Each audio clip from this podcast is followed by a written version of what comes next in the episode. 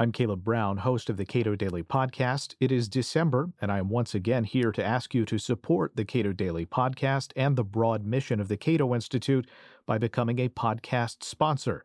If you support Cato to the tune of $1,000 or more, I'll gladly give you a shout out on the podcast. The way to do it is to visit cato.org slash podcast sponsor and make your donation. If you prefer, you may designate someone to receive the benefits associated with a donation of any amount. It's up to you. Cato accepts no government money, and we depend on the generosity of our sponsors to help us advance the values of individual liberty, limited government, free markets, and peace. Visit cato.org slash podcast sponsor and support the Cato Daily Podcast and the Cato Institute. Thank you. This is the Cato Daily Podcast for Tuesday, December 18th, 2018. I'm Caleb Brown. If you're considering running a business out of your home, be prepared for the long arm of the law to intervene and stop you, or at least make your home office a more expensive place to conduct business. Christina Sandefur is Executive Vice President at the Goldwater Institute. At the State Policy Network annual meeting, we talked about home based businesses and some of the needless, if well meaning, regulation that might just snuff them out.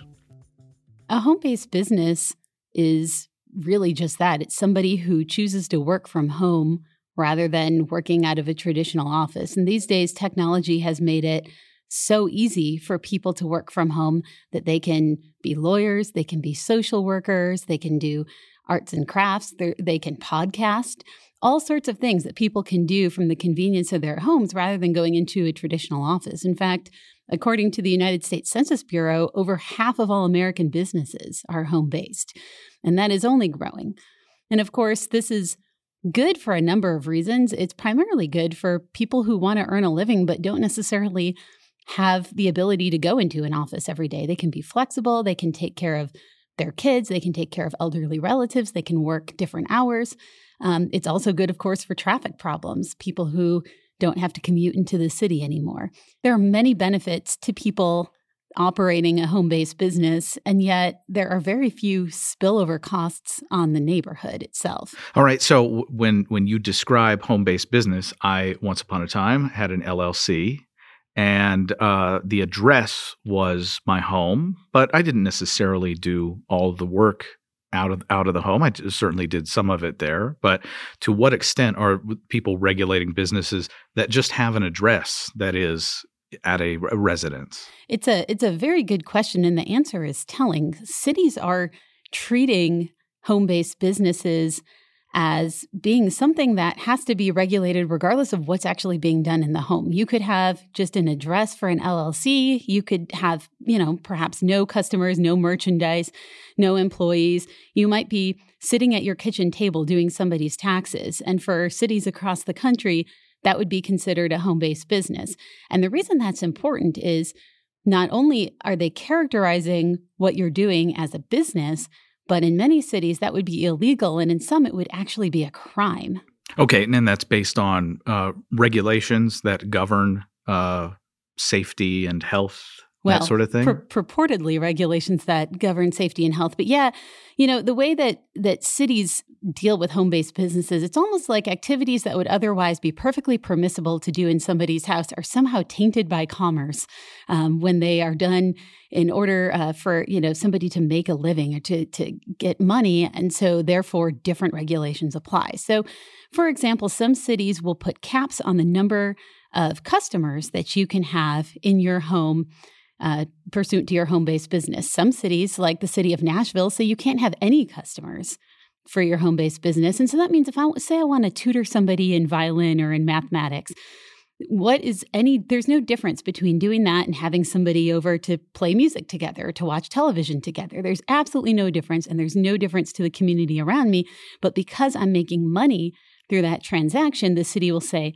I can't do it. So if you were giving these services away, that's a totally different animal as far as the government's concerned. As far as the government's concerned, and cities are supposed to be focused on the health and safety and welfare of the neighborhood. And if I don't have any neighbors who are complaining, and again, if the activity is no different from what it would be if we were just getting together um, you know, to, to play music or to enjoy our time together, then the city wouldn't regulate that behavior. It is absolutely absurd to think that just because money is changing hands, what would be perfectly permissible and normal behavior in somebody's home suddenly turns into a crime. So, uh, I when you say the words home-based business, my second thought is uh, people who prepare food. Yeah. And so, uh, when you get that all-important letter at your restaurant tacked up on the wall, the reason that we do that it says we can observe as customers the cleanliness of a dining room, but we as customers cannot observe the cleanliness of the kitchen. And so the government typically will be will uh, have health inspectors to go out and assure the public by examining these kitchens and making sure that everything is clean. What changes with respect to a home based business when they're preparing food for sale? Sure. You know, from from a uh, health and safety standpoint, one could argue that there it would be more reasonable to have a regulation that actually purports to address health and safety. So when we get into things like food preparation, you know, there there might be some arguable reason that the government would step in and have some sort of inspection or licensure, or that sort of thing.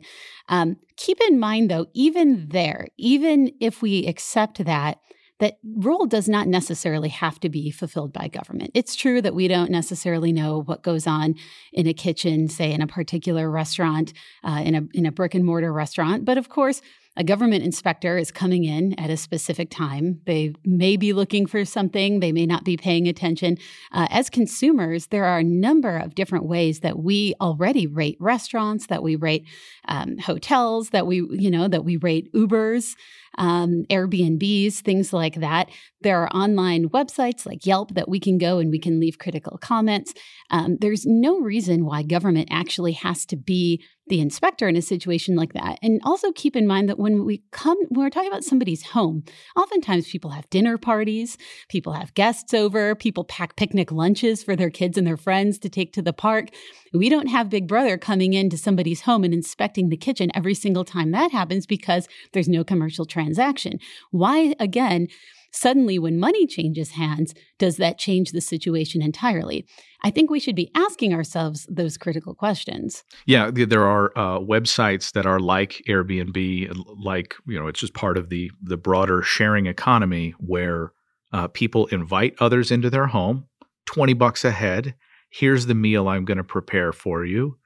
Uh, this is this is all. These are all the things I'm going to provide, and I, as far as I know, there haven't been some you know widespread uh, problems associated with that, and those people are closer to uh, that product as well. Exactly. Yeah. Sometimes you're actually sitting in the kitchen where the where the product is prepared.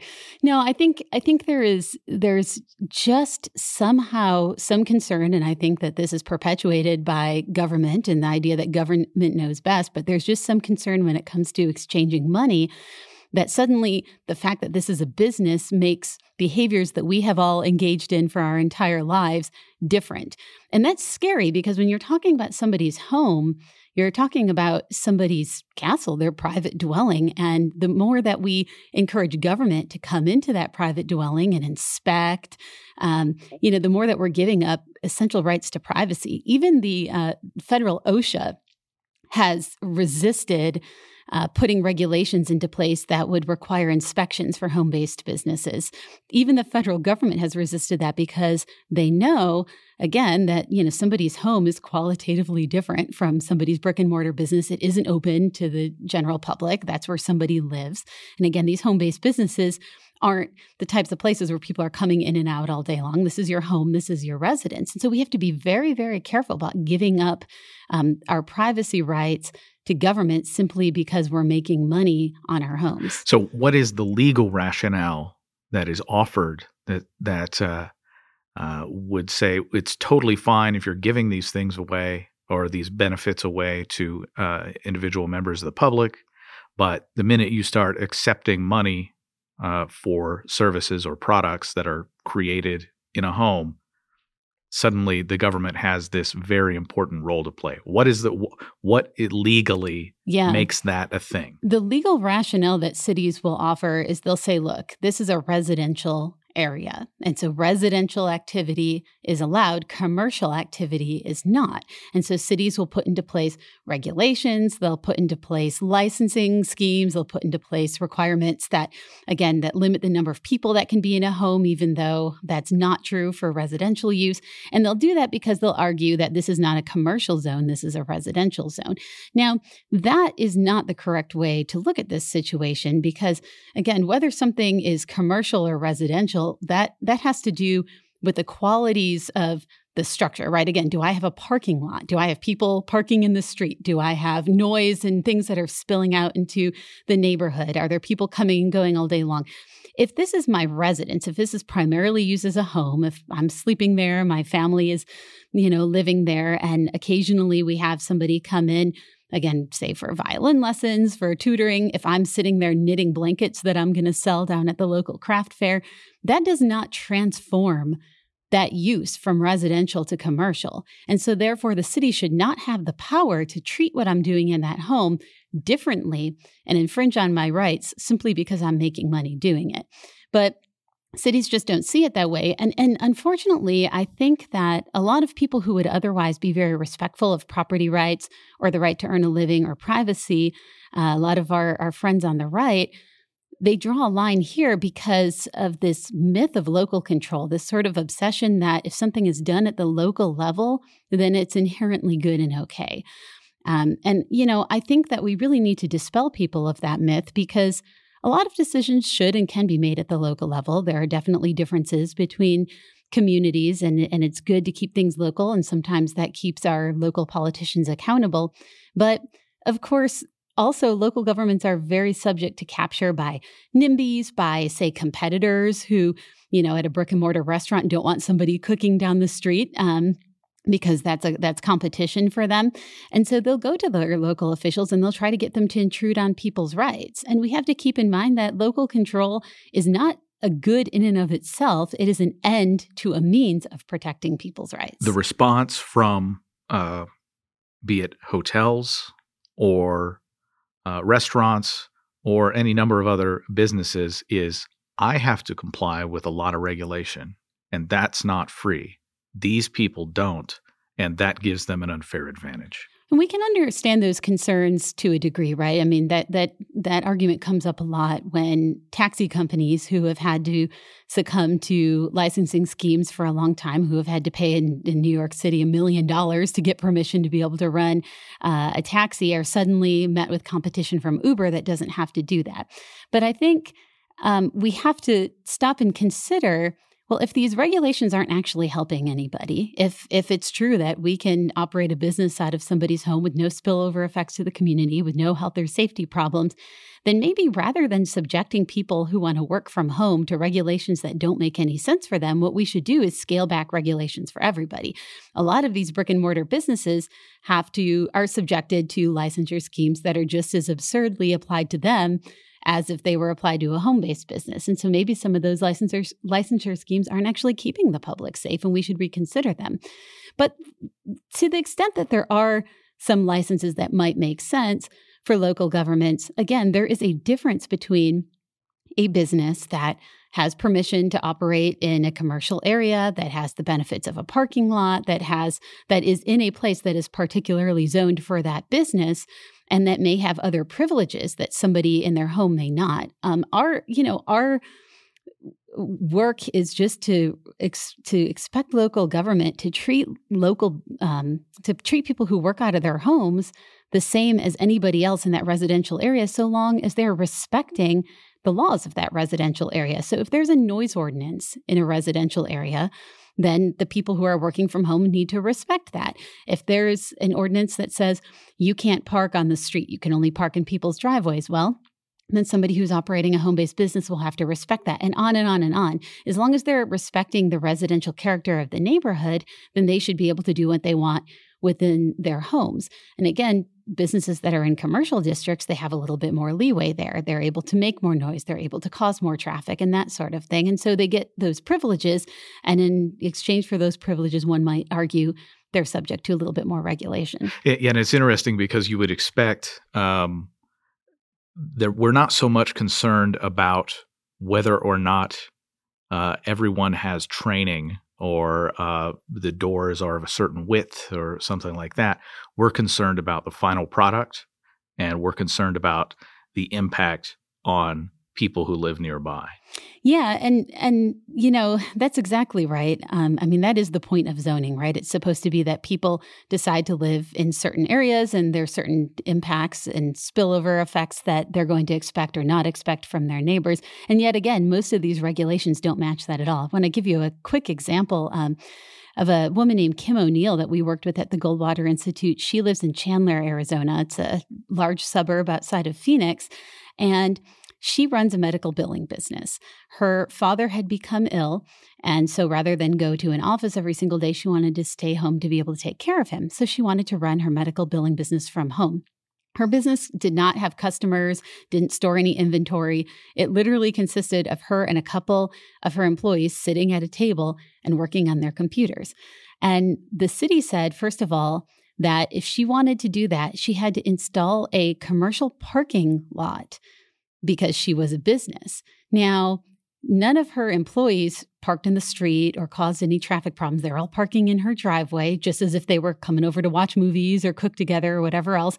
And arguably, again, if we're so concerned about the spillover effects, well, installing a commercial parking lot in a residential area, that does change qualitatively um, the neighborhood and the characteristics. So she said, No, I'm not going to do that. That's absurd. And then they told her, Well, you can't have any employees working out of your house. Again, treating her differently, discriminating against her. If she wants, if her neighbor wants to have somebody over, that's perfectly fine if they're just hanging out. But if Kim wants to have somebody over to work on her business, that's not okay. So she said, That's fine. I'll just let all my employees work from home, their own homes, and I will just literally sit here at my desk and work on my computer. And that's the only thing I'm doing to advance my business out of my home. And the city still wouldn't allow her to do that. They said, no, we don't think you should be able to have any employees if you want to work from home. If you're going to have employees working from you, then you have to work out of a brick and mortar store. And eventually she just gave up and she said, you know what? I'm dealing with a lot. My father's sick. I'm just not going to pursue this business this way.